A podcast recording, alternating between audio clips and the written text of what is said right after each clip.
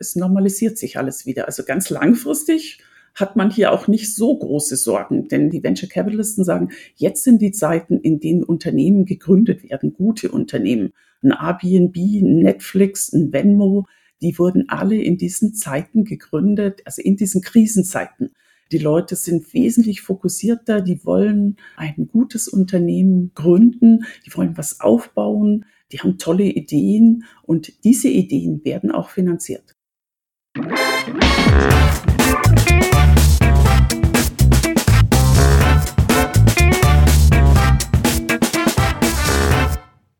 begrüße euch super herzlich zum Her Money Talk, dem Geld- und Karriere-Podcast für Frauen. Vielleicht hast du auch schon mal damit geliebäugelt, dir eine einzelne Aktie zu kaufen. Recht schnell kommen da gerne mal Unsicherheiten hoch, gerade wenn man das zum ersten Mal macht. Und deshalb sprechen wir heute mal über Grundlegendes zum Aktienkauf, auch welche Aktienarten es gibt und welche der drei goldenen Regeln es für den Erfolg mit Aktien zu beachten gilt. Dazu habe ich mir eingeladen wieder Anthony Klotz. Anthony ist versierte Finanzjournalistin für alles rund um Börse, Technik, ETFs und Nachhaltigkeit. Sie schreibt unter anderem für die Stiftung Warentest und für uns. Und sie ist heute bei uns im Podcast und daher erstmal welcome back. Du warst ja schon mal da, lieber Anthony. Ja, hallo, ich freue mich.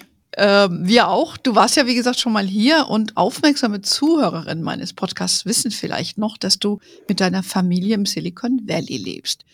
Jetzt interessiert uns natürlich zuallererst, wie ist denn die Stimmung dort aktuell, gerade auch bei diesen ganzen Tech-Konzernen, von dem du ja wahrscheinlich umgeben bist? Gar keine leichte Frage. Ich sage, die Stimmung generell ist gut, hier scheint die Sonne. Aber ist ja Kalifornien. Im, genau.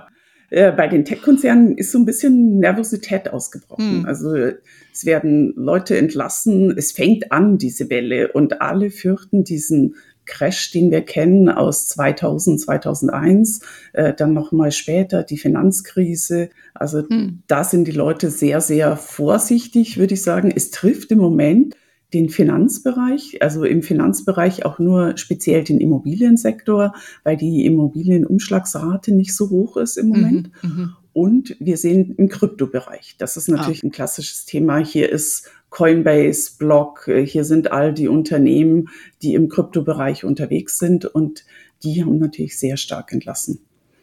Ja, das glaube ich. Das äh, Krypto ist ja voll gecrashed und äh, gut, ist nochmal eine ganz andere Folge über Krypto zu sprechen.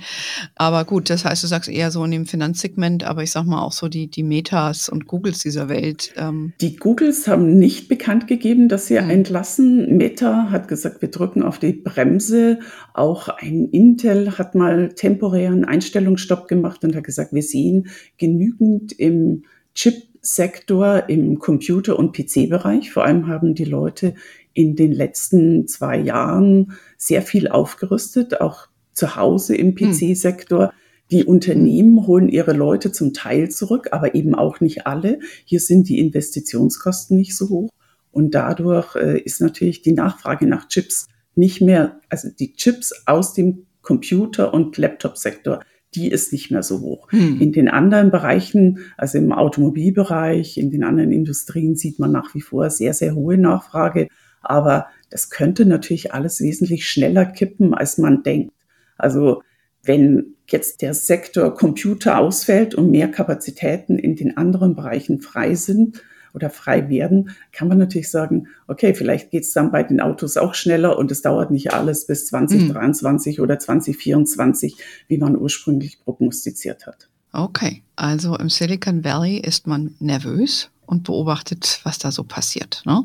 Das erfolgsverwöhnte Tal, ja, vielleicht wird es ein Tal der Tränen das erfolgsverwöhnte Tal kennt Krisen. Also die haben diese Krise 2000, mhm. 2001, der Crash, der hat sehr, sehr hart, also der war wirklich sehr hart. Aber es gibt ja auch, also die Venture Capitalisten sind ja hier sehr groß, also sind die Geldgeber für die Startups. Wenn jemand ein Unternehmen neu gründet, äh, pitchen die hier, also mhm. stellen ihr Unternehmen vor, sammeln Geld ein und das ist im Moment sehr, sehr schwierig. Mhm. Also es fließt weniger Geld und die Konzepte müssen wirklich überzeugend sein. Wenn man sich das angeguckt hat, hier vor zwei, drei Jahren war das noch so Geld in Hülle und Fülle. Wer will? Ich hatte da Konzepte gesehen, habe ich gedacht, also, mhm. das wird wirklich nichts. Aber da haben Leute Geld gekriegt, das war relativ egal. Und mhm. Ich äh, denke, es ist ganz gut, auch so eine Ernüchterungsphase. Die Märkte brauchen eine Bereinigung, wenn es diese Überreaktion hat nach oben und dann gibt es die Überreaktion nach unten. Äh, es normalisiert sich alles wieder. Mhm. Also ganz langfristig hat man hier auch nicht so große Sorgen, denn die sagen, die Venture Capitalisten sagen, jetzt sind die Zeiten, in denen Unternehmen gegründet werden, gute Unternehmen. Ein Airbnb, ein Netflix, ein Venmo, die wurden alle in diesen Zeiten gegründet, also in diesen Krisenzeiten.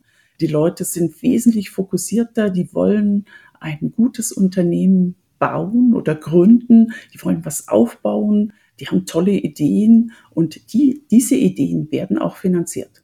Interessant, es trennt sich ja so ein bisschen dann die Spreu vom Weizen. Gute Ideen finden weiterhin Geldgeber und die eh nicht fliegen. Ne, und das billige Geld, äh, was einem hinterhergeschmissen wurde, das ist äh, weg äh, oder gibt's aktuell ja. nicht. Muss ja auch nicht schlimm sein, ne? Also das ist vielleicht, aber das ist ja gut zu wissen, dass da im Kern so ein Grundoptimismus herrscht und dass man vorsichtig ist und das kann ja auch nicht schlecht sein, ne? Weil nur alles immer nach oben, das wissen wir ja auch, das ist ja auch nicht der Norm der Dinge. Jetzt hast du ja schon so ein paar Aktien genannt. Also Intel habe ich schon verstanden, wäre ich jetzt ein bisschen vorsichtig, da rein zu investieren. ähm, jetzt äh, sagt vielleicht die eine oder andere, und deshalb wollten wir heute einfach mal sprechen, sie hat vielleicht, ein ETF hat man vielleicht schon mal gekauft und äh, vielleicht hat man auch einen anderen Fonds, aber jetzt sagt man sich, ach, ich habe jetzt so eine, so ging es mir, als ich erstmal eine Aktie gekauft habe. Ich habe dann so ein, zwei Ideen gehabt, dachte, das, das, die Firma finde ich cool aus verschiedenen Gründen. Und dann dachte ich mir, ich kaufe die. So, und dann machst du das mal und dann merkst du aber ganz schnell, ne, das ist, da, da, da sind Dinge, stehen da und dann denkst du dir, what the, hm, was ist das denn eigentlich? So, und deshalb wollen wir heute mal ein paar grundlegende Sachen sprechen. Ich glaube, äh, unsere Community weiß, dass Aktien Sachwerte sind und Anteile an, an einem Unternehmen sind natürlich. Und du bist dann aber auch Mitinhaberin, keine Schuldnerin wie bei einer Anleihe und eine Mitinhaberin, ich sag mal, mit Rechten und Pflichten. Und ich sag mal, welche Rechten und Pflichten sind es eigentlich? Das äh, solltest du uns mal verraten, Anthony. Ja, du kannst an der Hauptversammlung teilnehmen. Du hast ein Recht auf Anteil am Gewinn. Du darfst mitbestimmen an dem Unternehmen. Und äh, wenn das Unternehmen neue Aktien ausgibt, dann bekommst du auch neue. Du hast Bezugsrechte. Einmal im Jahr gibt es eine Hauptversammlung, sagen wir ganz normal. Du wirst eingeladen. Die letzten Jahre war das virtuell, das war sehr einfach. Heute oder früher war es in Person, da ging man hin, da gab es die berühmten Würstel in der Regel. Würstchen und Kartoffelsalat. Und, genau. Eher, man kann sich das mal anschauen. Ich finde es sehr interessant, aber es ist eine müde Veranstaltung meistens. Außer man geht auf eine richtig spannende HV. Also hier Warren Buffett hat ja eine ah. sehr interessante HV. Das ist ja immer ein großer Event. Aber ansonsten so in Deutschland die klassischen Würstchenveranstaltungen, die sind eher träge, würde ich mal sagen. ja, ich, ich so war da auch noch nie. Ähm, ja. Ich sehe das immer, weil ich, äh, wenn ich nach München reinfahre, fahre ich München Ost rein. Das ist ja die Messe und dann steht dann oft eine mhm. große HV von der Allianz oder so. Die finden dann oftmals da in diesen Messehallen statt. Und da habe ich auch schon überlegt, ich könnte ja auch mal da hingehen und ja. äh, habe ich bisher noch nie gemacht. Aber ich weiß natürlich von Leuten, die auch mitmachen und das ist schon sehr aufwendig in der Vorbereitung. Gerade auch bei der Allianz, haben ja ganze Teams, die dann im Hintergrund stehen und Gewehr bei Fuß, wenn dann Fragen von den Aktionären kommen, weil, im, wenn ich es richtig verstanden habe, hat ja jeder im Prinzip, auch wenn du nur einen Mini-Anteil hast, eine Aktie, eine Allianz, sage ich jetzt mal, ja. kannst du Rederecht haben. Kannst dich hinstellen ja. und kannst was sagen. Ne? Und die, ja. die müssen das auch alles anhören, sich, richtig? Ja, es gibt eine bestimmte Zeitfrist in der hm. Regel und du musst diesen Antrag stellen, dass du oder die Frage einreichen und dann wird es auch verteilt. Aber jeder Aktionär hat ein Recht oder ein Rederecht und der, es kann jetzt nicht jeder hinstellen und nur seinen privaten hm. Kram hier ausbreiten. Also die werden auch sehr schnell eingebremst. Deshalb wird das vorher auch ein bisschen gescannt. Aber es hat jeder ein Recht und darf seine Stimme äußern. Und vor allem geht es darum, Mitbestimmung zu haben bei bestimmten Unternehmensentscheidungen. Also wird das Kapital erhöht oder wird es nicht erhöht? Denn wird das Kapital erhöht und man hat zum Beispiel vorher 100.000 Aktien und die sagen, wir geben nochmal 100.000 Aktien aus, würde ja bedeuten, dass mein Anteil plötzlich auf die Hälfte sinkt, wenn ich nicht mitmache. Also ich möchte nach der Kapitalerhöhung genau denselben Anteil haben, wie ich vorher habe. Daher muss ich ein Recht haben, mitzumachen. Dann habe ich weiterhin, ja, meinen 10% 50% Anteil oder wenn es nur ein Prozent ist oder 0,001 Prozent, aber um das beizubehalten, muss den Aktionären eigentlich ein Bezugsrecht eingeräumt werden. Es gibt Fälle, in denen kann das ausgeschlossen sein. Das wird aber in der Hauptversammlung beschlossen und dann mhm. müssen die Aktionäre zustimmen. Mhm. Also normalerweise wird ja da so das, das Ergebnis auch vorgestellt, das, wie das Unternehmen gewirtschaftet hat und so weiter. Und dann sprechen die Vorstände, ja, und dann gibt es vielleicht auch einen Ausblick und dann eben solche zustimmungspflichtigen Sachen. Ja, wie, wie du gerade gesagt hast, Erhöhungen oder eine weitere Ausgabe von Aktien. So ein Aktiensplit, davon hört man ja auch immer mal. Ich glaube, Amazon hat das gerade angekündigt. Das ist ja, kann ich mir vorstellen, auch da zustimmungspflichtig bei so einer Veranstaltung, genau. oder?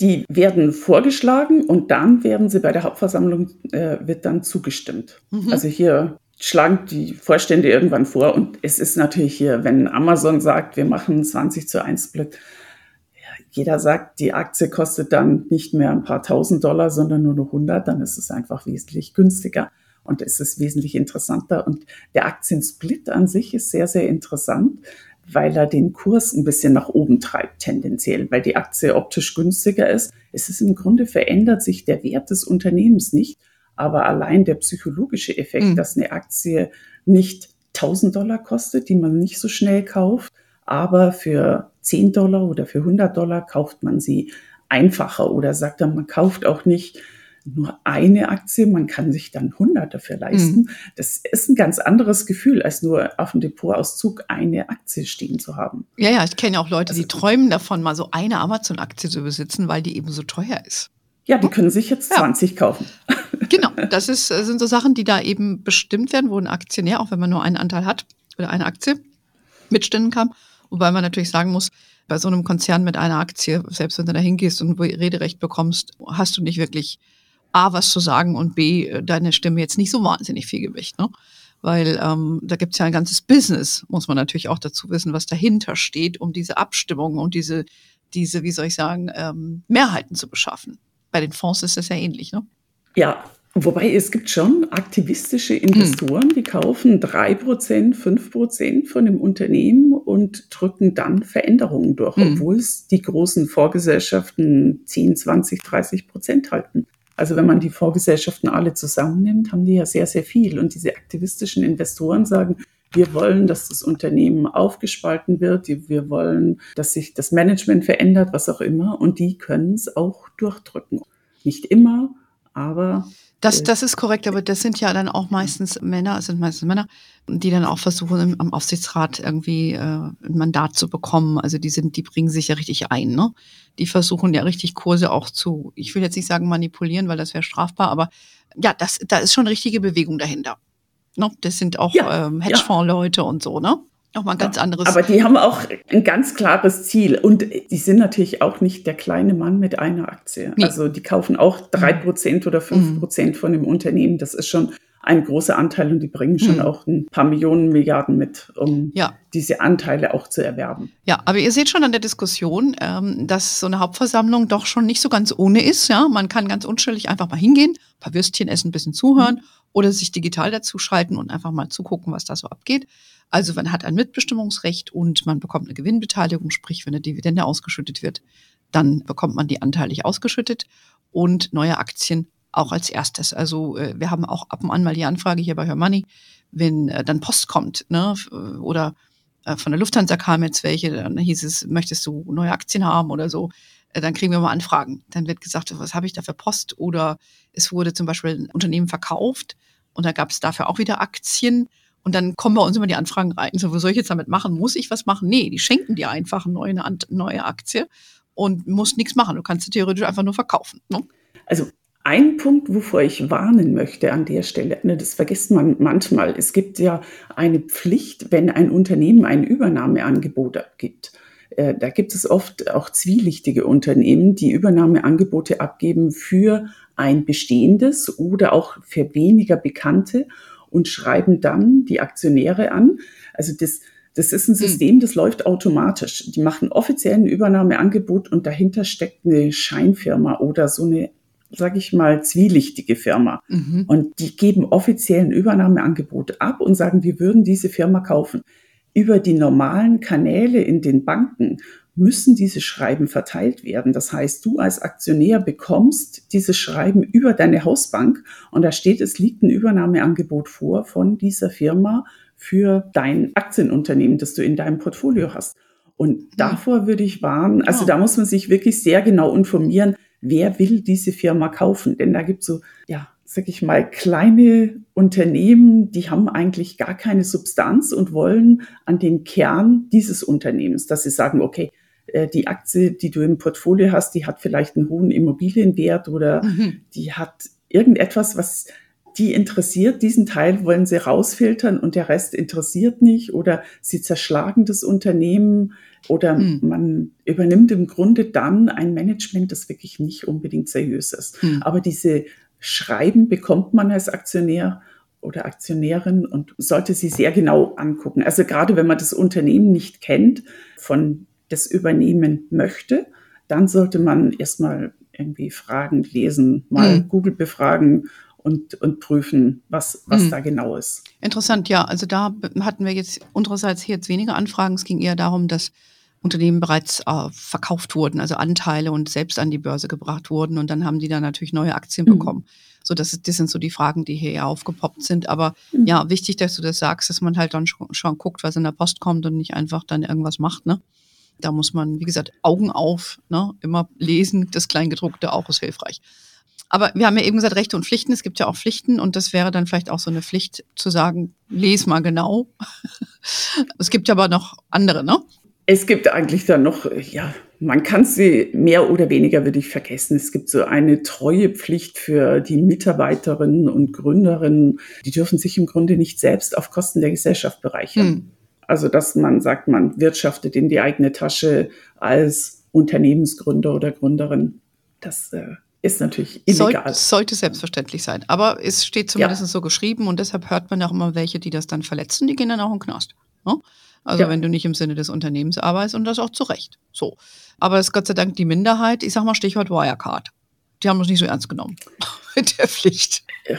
Oh, Wirecard ist ein ganz besonderer Fall, ja. würde ich sagen. Aber ein Negativbeispiel, also, man, wo jemand. Ja, aber das ist so lange gut gegangen ist und mhm. es gab so lange auch schon Hinweise, mhm. das ist schon sehr eigenartig. Ja, das ist ja, da gibt es ja Podcasts, die sich ja. füllen täglich äh, oder wöchentlich dazu und Bücher, die geschrieben werden, weil das ja eine ganz andere mhm. Saga auch Versagen von Behörden und äh, so weiter. Aber das lass uns das jetzt hier gar nicht einsteigen, weil da sind wir in einem ja. ganz anderen Gespräch. Ähm, vielleicht nochmal ganz kurz, äh, wenn man jetzt sagt, also habe ich ja eingangs auch gesagt, du kaufst jetzt erstmal eine Aktie. Ne? Voraussetzung ist natürlich, dass du ein Depot hast, bei einer Direktanlagebank bevorzugt und sagst, du machst das jetzt selber. Was brauchst du denn noch so, äh, wenn du jetzt da reingehst, dass ich kaufe eine Aktie? Da fängt es ja erst an, das Drama. da musst du mal gucken, wo, wo kaufe ich die eigentlich? Jetzt mal abgesehen von der, von der Bank, die du hast oder die Depotbank, die du schon hast. Genau. Also wenn du eine Depotbank hast, dann füllt meistens der Banker auch mit den Zettel aus und der schreibt hin, was er gerade denkt. In der Regel macht man das ja heute online und mhm. hat seinen Bildschirm vor sich und sieht dann, oh, der Online-Broker schlägt vor, ich kann Tradegate, Xetra, Frankfurt, Stuttgart, Getex, München. Richtig, da denkst du dir. Unglaublich. Ja. Ja, genau. Was, was ist das überhaupt mhm. alles? Denkt man so im ersten Moment. Das ist sehr, sehr schwierig. Die Broker sind verpflichtet, generell einzustellen den günstigsten Handelsplatz. Das ist aber eine sehr vage Formulierung. Also es wird einfach nur pauschal gemessen, irgendwann mal zu Stichpunkten, wann ist der Handelsplatz am besten.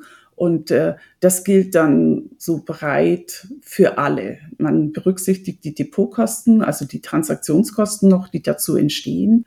Und äh, so werden die Aufträge dann eingegeben oder wird es vorgegeben. Mhm. Man muss dazu wissen, hinter diesen Modellen fließt Geld. Also ein sehr unschönes Thema. Die Broker im Grunde bezahlen auch Geld dafür, dass diese Börsenplätze oben auftauchen oder dass äh, wer wie lange steht. Das sind hart umkämpfte Plätze, hier ganz oben zu stehen. Oh. Und man kann in der Beobachtung natürlich schon bestimmte Messgrößen zu bestimmten Stichpunkten oder Stichzeiten feststellen und sagen, ja, hier ist es am besten. Und während der normalen Handelszeiten ist es in der Regel so, dass äh, diese zweitrangigen Handelsplätze oder nicht offizielle deutsche Börse oder etc. sind die in der Regel ganz gut. Ein ganz großes Problem gibt es morgens oder abends. Also ich würde nicht morgens um 8 Uhr handeln, wenn die breite Masse nicht unterwegs ist. Also man sollte wirklich nur handeln, wenn alle Großaktionäre auch aktiv sind. Das heißt so zwischen neun und fünf, eher zwischen neun und vier. Da ist sehr viel Aktivität im Markt. Da sind die professionellen Investoren aktiv. Und dann möchte ich auch handeln. Mhm. Wenn morgens und abends die Börsen werben damit, dass sie bis um 10 Uhr handeln kann, das ist ausschließlich für Privatanleger gemacht, kein professioneller Handel zu diesen Zeiten. Und dort sind noch ein paar vereinzelte Private unterwegs, aber nur für die ist das gemacht. Und die Börsen müssen Personal stellen, die müssen Technikkosten stellen in der Zeit. Hm. Wie können sie das Geld verdienen, die sie dafür benötigen, dass bis nachts um zehn da jemand sitzt und noch die Systeme überwacht? Das geht nur über den Preis. Hm. Also da werden die Preise, da werden die Spannen zwischen An- und Verkaufskurs breiter. Während man tagsüber sieht, sind sie sehr eng. Wenn die tagsüber mal ein, zwei Cent sind und man sie eher vernachlässigen kann, werden die in diesen ungewöhnlichen Handelszeiten sehr breit. Mhm. Von daher merkt man einfach nicht vor neun Uhr morgens handeln und nicht nach fünf Uhr Abend ist das Ideale. Und ansonsten ja, sag ich, ich bin ein ganz großer Fan eigentlich von Xetra, also dem vollelektronischen Handelssystem, weil sich dort die Professionellen auch tummeln. Also ich gehe ganz wenig, ich bezahle dafür extra Gebühren und nehme die Börsengebühren in Kauf, weil meine Erfahrung ist, dass man dort bessere Kurse bekommt, als hm. es auf Tradegate und Co. ist. Ich gebe aber die Order auf Xetra darf man niemals ohne Limit eingeben. Also mhm. das ist, man muss immer ganz, ganz strikt limitieren. Und der einfachste Weg für mich ist zum Beispiel, das einfach nur Auktionen einzugeben, also in Auktionen. Theta hat eine Öffnungsauktion, macht mittags eine Auktion und eine Schlussauktion. Während des Tages kann es auch Handelsunterbrechungen geben, da kann es auch nochmal Auktionen geben. Aber die Auktionen sind, vielleicht erinnerst du dich, ganz früher gab es mal so eine Art Kassakurs. Mhm. Da wurden die kleinen Privatanleger-Orders gesammelt, gebündelt und zu diesem Preis abgerechnet. Und äh, das hat man abgeschafft, weil der Privatanleger wollte genauso wie die Institutionellen handeln können. Und fühlte sich da fast diskriminiert. Mhm. Und ich gehe eigentlich zurück in diese Schiene und sage, ist mir ganz egal, ob ich, ich brauche nicht den Abrechnungspreis jetzt zu wissen, das reicht mir auch in drei Stunden oder morgen. Ich bin nicht so ein aktiver Trader, aber ich lege das rein und gebe den Zusatz nur Auktion ein und damit habe ich bis jetzt gute Erfahrungen gemacht. Ah ja. Es gibt natürlich auch Kursausreißer nach oben wie nach unten. Aber da muss man A, nicht so streng limitieren. Da gibt es auch, es gibt immer eine persönliche Schmerzgrenze, wo ich sage, über diesen Preis will ich nicht kaufen. Mhm. Und das ist oder der verkaufen. Preis, den muss man mhm. oder verkaufen. Das muss man als Limit vorgeben. Also ein Auftrag ohne Limit ist ein No-Go. Absolut mhm. nicht. Immer jede Order muss eine Limit haben, denn da sind zu viele andere Aufträge oder Marktteilnehmer unterwegs, die versuchen, Aufträge zu günstigen Preisen abzusahnen, mehr oder weniger. Also da ist immer jemand, der gerne noch einen Tucken verdienen möchte und äh, dem will man das Geld nicht einfach schenken. Mhm. In der Auktion, wenn die Order liegt, werden so viele gebündelt, dass es sehr, sehr selten ist, dass man da irgendwie abgezockt wird, mehr oder weniger. Also es mhm. ist sehr, sehr einfach. Ich lege das rein, gucke am nächsten Tag wieder rein und sage, ist okay. Mhm. Wenn jemand jetzt sehr aktiv traden will, dann ist es was anderes, dann geht er mit strikten Limits hin, schaut sich die Kurse an, aber ich alleine auch durch meine Zeitverschiebung ja. bin ich natürlich schon sehr limitiert und sage, äh, für mich ist das eine super Variante, aber ich habe das auch vorher schon gemacht, da ich äh, das, ich schätze das System. Interessant, ja, ich finde das sehr interessant, ähm, weil ich weil ja nicht so wahnsinnig viele Aktien kaufen, verkaufe. Ich habe halt mehr Fonds und ETFs und ein paar Einzelaktien, aber mir geht es genauso, dann guckst du dir erstmal an, an welchen Börsen du das handeln kannst. Dann habe ich teilweise selber gegoogelt, denke mir, ha, was ist denn das jetzt für eine, dies und das und so weiter. Und äh, man muss ja aber die Kosten auch ausweisen. Aber das, was du sagst, ist ein ganz, ganz wichtiger Hinweis. Nur zwischen den sage ich mal, wo die Profis aktiv sind, handeln, weil sonst wird es teuer. Aber ich bin ja so eine, das fällt mir dann irgendwie abends um 10 oder sonntags um 10 Uhr morgens ein. Ne? Und das ist natürlich kein guter Zeitpunkt. Von daher muss man sich da äh, disziplinieren und dann wäre es ja sinnvoll, mit so einem Limit irgendwie zu arbeiten und äh, dann kann man ja gucken, was dann passiert. Ne? Und du hast ja auch noch die Kosten von der Order. Ja, aber du kannst ja sonntags auch deinen Auftrag eingeben für den nächsten Tag und genau. kannst sagen, diesen Handelsplatz und mit diesen Konditionen. Du gibst äh, dein Kurslimit vor, du wählst einen Kurszusatz und wählst die Gültigkeitsdauer der Order. Genau. Das ist ein bisschen viel beim ersten Mal, wenn man so auf den Bildschirm guckt und sieht diese vielen Möglichkeiten. Und äh, ich denke, nur Auktionen bieten auch nicht immer alle Online-Broker. Hm. Also da muss man ja. auch noch mal sehen, ob es der Online-Broker mit anbietet oder hm. nicht. Ja, genau, da muss man nämlich auch schauen, weil ich weiß nicht, so ein Trade Republic, da hast du ja eh keine Möglichkeiten. Ne? Die haben ja eh nur einen Handelsplatz. Ne? Das ist ja auch Teil des Geschäftsmodells. Das ist ja auch äh, eben gesagt, da wird auch für bezahlt, dass man oben steht. Das wissen ja viele Leute gar nicht, ja, ne? da, wie dieses Business da funktioniert. Aber gut, vielleicht lassen wir das mal so ein bisschen und, und reden mal über den Aktienkurs an sich. Ne? Ich meine, man könnte ja mal ganz banal fragen, wer legt denn jetzt fest, was eine Aktie kostet? Kann man das so einfach sagen? Mm, meistens das System, kann man eigentlich sehr einfach sagen. Denn inzwischen, also früher wurde das alles händisch ausgerechnet mhm. und es gab einen Makler, der diesen Preis festgesetzt hat. Heute läuft das alles voll elektronisch, alles kommt in das System rein und das System prüft, zu welchem Preis kann ich den höchsten Umsatz erzielen. Das ist im Grunde die Größe, die ah. entscheidet, was wird der Preis. Mhm. Denn ich habe auf der einen Seite Kaufaufträge mit einem bestimmten Limit, auf der anderen Seite Verkaufaufträge mit einem Limit und das System ermittelt einfach den optimalen Preis. Mhm. Wenn man jetzt morgens und abends handelt, wenn kein anderer da ist, dann ist einfach der Preis, den der Makler festsetzt gerade oder denkt, da könnte er ungefähr sein, der Preis, zu dem man handelt. Wenn der Markt sehr rege ist, sehr viele Marktteilnehmer aktiv sind, dann wird der nächste, also dann rechnet das System aus diesen Orders eben den nächsten Preis. Genau, weil wir sagen ja auch immer, das ist klar, es ist eine Börse, ist wie bei eBay. Ja, da gehst du rein, kannst du bieten auf, auf das und das ist ja vereinfacht ausgedrückt, ist das ja exakt das, was an der Börse passiert.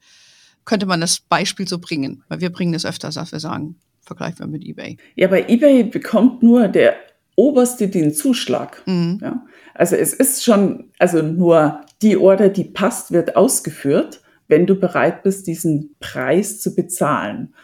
Aber an der Börse verändert sich ja der Preis dann auch beständig. Bei eBay ist die Ware dann weg. Äh, die Aktie okay. an der Börse kommen natürlich so viel, also bei eBay kommen auch wieder neue Angebote rein. Aber nicht von dem exakten Gut. Mhm. Genau. Ja, also, verstanden, und, verstanden. Okay, aber es ist vielleicht so ein bisschen eine vereinfachte Art und Weise, weil das kennen ja viele, ja, dieses System. Nee. Und das ist halt so in Light, was mit den Aktien passiert. Ja? Dann, so findet sich halt immer wieder der Preis. Mm, du hast ja eben schon mal gesagt, wir haben über Aktiensplits gesprochen. Was sagt ein hoher oder ein niedriger Aktienkurs aus? Sagt es denn was aus über das Unternehmen? Gar nichts. Also letztendlich ist es egal, ob eine Aktie 100 oder 100.000 oder 10 Dollar, Euro kostet, Dollar kostet, völlig egal. Das kann man einfach ignorieren, den Aktienpreis. Es ist wichtig bei der Errechnung, wenn ich sage, ich will 1000 Euro investieren, wie viel Aktien kann ich kaufen davon. Ich kann nicht eingeben, ich kaufe für 1000 Euro Aktien. Ich muss sagen, okay, der Kurs ist 1000 Euro, also kann ich nur ein Stück eingeben oder der Kurs ist 10 Euro oder 100 Euro und dann muss ich entsprechend die Stückzahl anpassen. Aber über den Wert des Unternehmens sagt es nichts aus. Das den Unternehmenswert berechnet man eigentlich oder vergleicht man anhand der Marktkapitalisierung. Also man beobachtet und sagt, wie viel Aktien hat das Unternehmen ausgegeben? Denn durch die Kapitalerhöhung, die wir vorher mhm. angesprochen hatten, kann ich ja immer wieder Kapital erhöhen und mache, ich hatte am Anfang 100.000 Aktien und äh, nach zehn Jahren haben wir eine Million Aktien.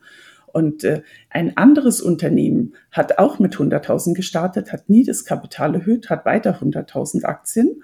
Also ist diese Firma mit 100.000 Aktien bleibt bei diesen 100.000 stehen. Der Kurs ist ein ganz anderer für dieses Unternehmen, als wenn die Firma eine Million Aktien mhm. hat und immer wieder eine Kapitalerhöhung durchgeführt hat und der Aktienpreis steigt. Genau, das ist vielleicht wichtig zu verstehen. Es gibt andere Kennziffern, wenn man erkennen kann, ob äh, die Aktie wertig ist, diese Kennziffern und so weiter, aber die werden wir jetzt heute nicht besprechen, weil das wird ein bisschen zu weit führen. Ja. Also, also wenn man Penny Stock spricht oder so, das ist nochmal ein anderes Segment. Ne? Genau, aber Marktkapitalisierung allein ist kein Qualitätssiegel, sag ich mal. Es schon, es heißt, zeigt natürlich, wenn ein Unternehmen 2000 Milliarden oder mehr als 2000 hat wie Apple als größtes Unternehmen, ist das natürlich was anderes als irgendeine kleine Firma, die nur ein paar hundert Millionen hat. Hm. Das, aber es zeigt nichts, die Marktkapitalisierung über die Zukunftsaussichten. Die Zukunftsaussichten muss man sich damit beschäftigen, wo geht die Reise in Zukunft hin? Was haben die für Produkte? Wie ist die wirtschaftliche Situation und wie wird sich die Aktie entwickeln? Mhm. Aber dein Ansatz, den du am Anfang genannt hast, ein Produkt toll zu finden und etwas gut zu finden, den finde ich wirklich richtig. Wenn man irgendwas richtig gut findet und sagt, das kaufe ich hm. immer mhm. und da investiere ich Geld, dann zu hinterfragen, ist es eine Aktiengesellschaft? Und wie sieht die Zukunft für diese Aktiengesellschaft aus? Das finde ich super spannend. Ja. Also es ist auch wirklich etwas, was man machen kann und was ich auch gerne mache. Oder auch wenn ich über Technologie spreche, ja. dass ich mit Experten rede und sage, wie ist, sind diese Firmen positioniert? Wo stehen die? Mhm. Wie sind die Chancen? Und ein Experte hat eine ganz andere Sicht der Dinge. Jemand, der da wirklich ja. tief in der Materie ist und auch selber dann so ein bisschen zu sehen, schreiben die Gewinne, verdienen die Geld, wie sah es in den letzten paar Jahren aus, äh, wie könnte sich das entwickeln und da kann man sehr guten Trend ablesen. Genau, ich mache das auch so, weil ich bin ja auch nicht so ein wahnsinniger Zahlenmensch, sondern ich äh, gucke mir das eben an und dann kann man ein bisschen, gucke ich mir das ein bisschen genauer an. Und äh, so mache ich das eigentlich auch. Also ich habe nicht viele einzelne Aktien, weil mir das auch zu aufwendig ist. Aber so ein paar habe ich, weil ich aus Überzeugung die dann einfach gekauft habe. Und dann habe ich die aber auch. Also ich mhm. verkaufe die auch nicht ständig, ne? sondern das, äh, so sind vielleicht viele Frauen auch drauf, aber ich bin definitiv kein Trader. Vielleicht nochmal ganz kurz auch zu den Aktienarten. Ähm, die Frage haben wir auch immer wieder bekommen von unseren Hörerinnen oder auch von den Leserinnen von Her Money, dass äh, vielen auch nicht so klar geht, dass es unterschiedliche Arten von Aktien gibt. Vielleicht können wir das mal kurz anschauen, was, sagen wir mal, Stichwort Inhaberaktie, was ist Namensaktie? Vielleicht kann man das mal kurz auflösen oder eine Vorzugsaktie. Also das ist mehr eine Formalie. Es gibt Inhaberaktien, das heißt einfach, wer sie besitzt oder im Depot liegen hat. Das andere sind Namensaktien äh, im Grunde. Das sind so die zwei Kategorien, die sich da entscheiden, unterscheiden. Das heißt, ich besitze entweder Inhaber oder Namen. Und die Namensaktie hat man in den letzten Jahren eingeführt. Da schreiben die Unternehmen selbst, führen ein Aktienregister oder ein Aktionärsregister und haben Namen und Adressen der Aktionäre. Das heißt, die können direkt mit ihren Teilnehmern, mit ihren Teilhabern in Kommunikation treten. Mhm. Die können ihre Hauptversammlungseinladung direkt schicken und die wissen, wer sind die Aktionäre. Das macht man vor allem, damit die Firmen vor ausländischen Übernahmen geschützt werden ja. oder vor, oder sagen wir nicht mal ausländisch, sagen wir feindlich. Mhm. So Leute, wie wir eben gesagt haben die reinkommen und dann ja. Rabatt machen und Firma auflösen wollen und so weiter. Ja, oder was auch immer. Drei Prozent, fünf Prozent mhm. geht immer. Also, und man kann sie auch gar nicht verhindern, denn mhm. letztendlich äh, können die am Kapitalmarkt kaufen. Ja. Äh, man sieht es nur schneller. Es gibt natürlich auch Meldepflichten für die großen Aktionäre, wer bestimmte Schwellen überschreitet. In der Regel sind es so diese drei oder fünf Prozent.